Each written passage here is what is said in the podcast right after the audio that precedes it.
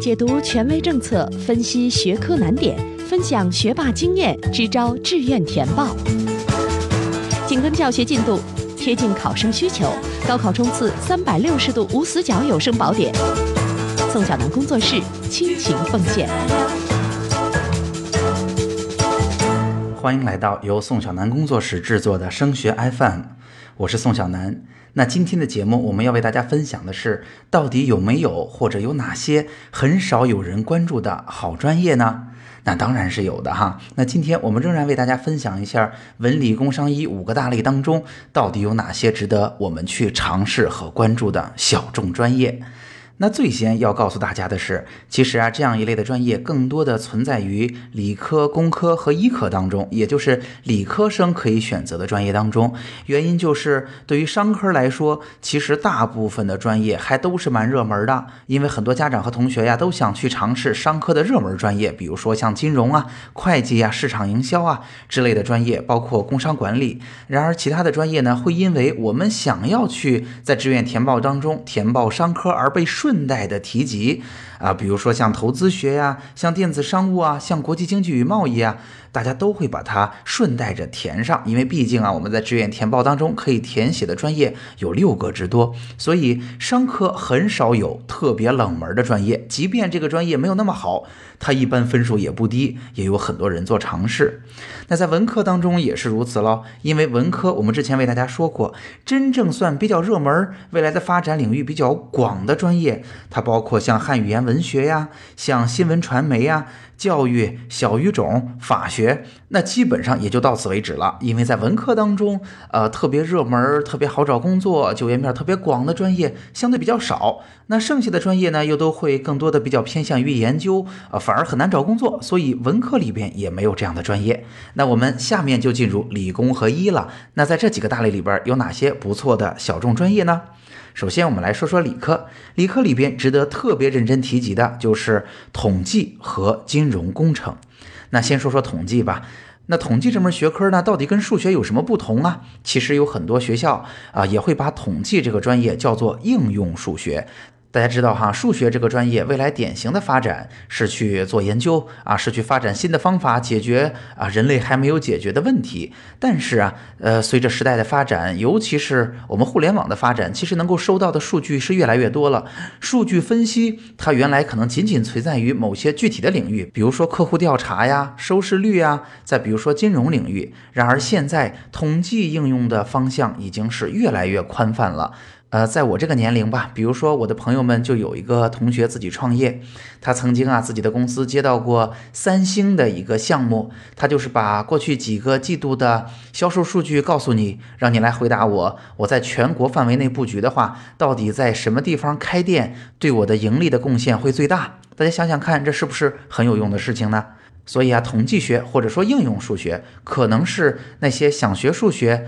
啊，想在未来里边有一个相对比较高端的应用，但是又不完全想啊，未来就仅仅去做一个科研人员的一个不错的选择。那第二个呢，就是金融工程。其实啊，金融工程这个名字还是蛮唬人的。它既不是金融，也不是工程，其实它是数学的一个分支。那有的学校呢，也会把这个专业叫做金融数学。那金融数学呢，更多的是在数学和统计的基础之上去学习金融模型，然后去把数学应用到金融这样一个特定的领域当中。那可以这么说，很多学金融的同学哈，在他报考之前，想象当中他想从事的工作呀，是未来比如说风险控制、数据分析啊，银行的后台或者说金融证券公司的后台工作。但是啊，这类工作其实并不是学金融的干的，而是学金数的人干的，也就是学数学的人干的。那如果你有这样的打算，也可以去尝试金融工程或者金融数学。那当然，在我们国家哈，在本科阶段这样一类专业的分布呢，更多的是在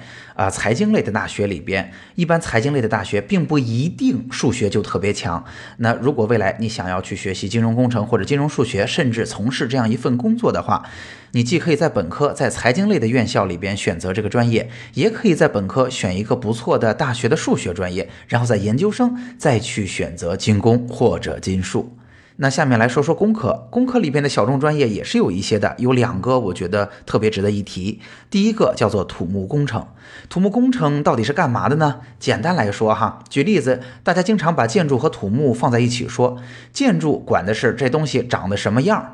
土木工程管的是这东西建起来怎么才能不倒，它是负责用各种各样的技术把它盖起来的。那所以啊，土木工程其实也有各种各样的方向，一方面它可能有建筑的方向，一方面可能也有交通的方向哈，就是在铁路啊、公路这样的施工也非常需要这样背景的同学。那说到这样的工作环境，相信大家就有所体会了哈。土木工程呢，其实它的工作环境相对而言还是有点恶劣的。它一般需要在施工的现场，它要在那儿解决实际的问题。但是它也有它的优点，那就是一方面它的工作非常扎实，只要你有更丰富的工作经验，你的确就会有更好的职业发展，有更高的收入，有更好的资质。同时呢，土木工程在市场上的需求量并不是很小，从而它的收入也得到了保证。它的收入是并不低的。那我在咨询当中呢，就遇到过这样的同学，他会说：“老师啊，我特别不愿意坐办公室，我根本就坐不住。”那虽然这么说了，我也不是那种特别愿意跟不同的人打交道，呃，见人说人话，见鬼说鬼话的这样的风格。我更愿意啊，来到野外，来到户外去工作，心情比较好，心旷神怡的。我并不觉得那很苦。那对于这样一类的同学来说，土木工程可能就是最适合你的选择。那除了土木以外，其实还有一个比较类似于工程的学科吧，因为有的学校也会把它放在理科里边，那就是材料。大家知道哈，材料科学是很多实际应用型的工程学科的基础。那材料的就业其实还是挺不错的，在所有的工程类的学科里边，材料相对而言是比较偏重研究的。也就是说，我们可能还是需要一定的研发能力，需要一定的科研训练。对材料来说，无论是市场需求还是你的收入，其实都能够得到不错的保障。而且呀，它还是一个不断创新、探索未知领域的这么个学科。所以，那些有科研理想的，但是并不是特别喜欢走上科学家路线的同学，材料学可能也是一个好选择。那在工程里边还有一点要提醒大家，那就是很多家长啊和同学都会觉得，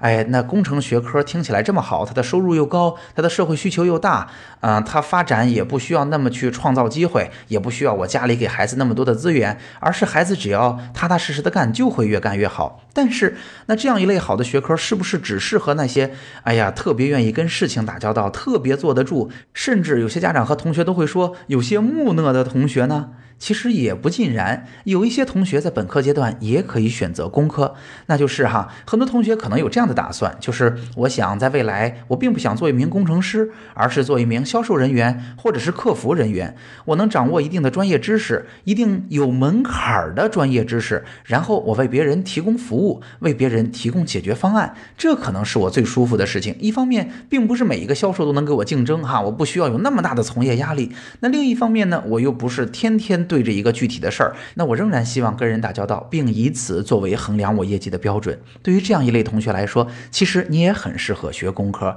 因为啊，对于工程类的学科来讲，入行的门槛还是比较高的。在很多大学哈，学校都允许我们去修二专，也就是我们学第二个专业，但是。哈，有些学科如果你当做二专来修，或者当做自学来修，是非常难的。举例子，如果你的二专是呃语言类的学科，比如说二专是英语或者是日语这样一门语言，我相信你自学也完全学得了。所以二专的时候学习的结果可能也不错。那商科可能也还凑合，也没有太大的问题。但是如果你完全不是工程类学科的学生，你想要去学一门工程的专业，比如说我想学机械工程，那其实你自学还是作为二专学起来。还都是比较费劲的，除非你本身那个学科就跟这个学科有巨大无比的交盖，他们之间的差别已经很微小了。所以这一类同学呢，一般来讲，他的思路是通过在本科选择这个专业，进入这样一个行业。比如说，有同学说我想卖汽车，所以我想学机械工程。未来我在给别人导购的时候，或者为别人提供建议的时候，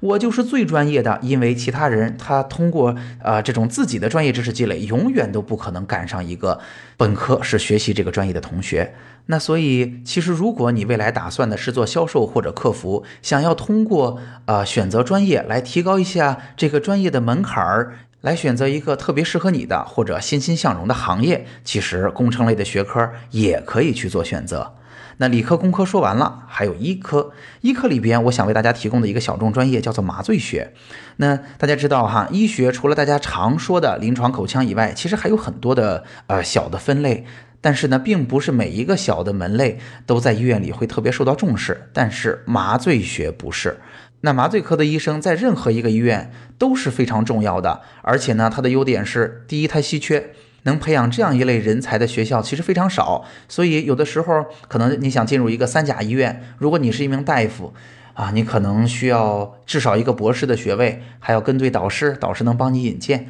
但是因为稀缺的关系，对于麻醉师的要求可能就会低一些。那第二呢，麻醉师又不像外科大夫那样那么的辛苦哈，他并不是从头站到尾要去完成整个手术的，那他做工作的过程相对也比较短暂，所以压力虽然可能也不轻，但是他对于体能的消耗并不是那么夸张。所以啊，在这两年当中，有很多家里本身是从事大夫工作的家长，都为孩子选择了麻醉学这样一个专业。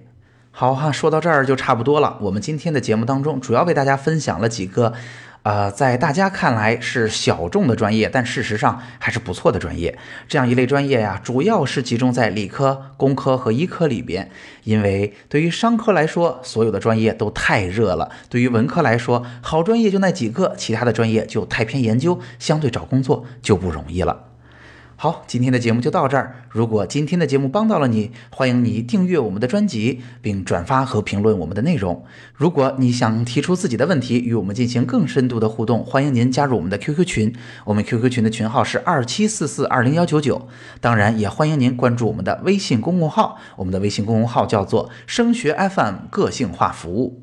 升学 FM，让我们在孩子升学的日子里相互陪伴。我们下期见。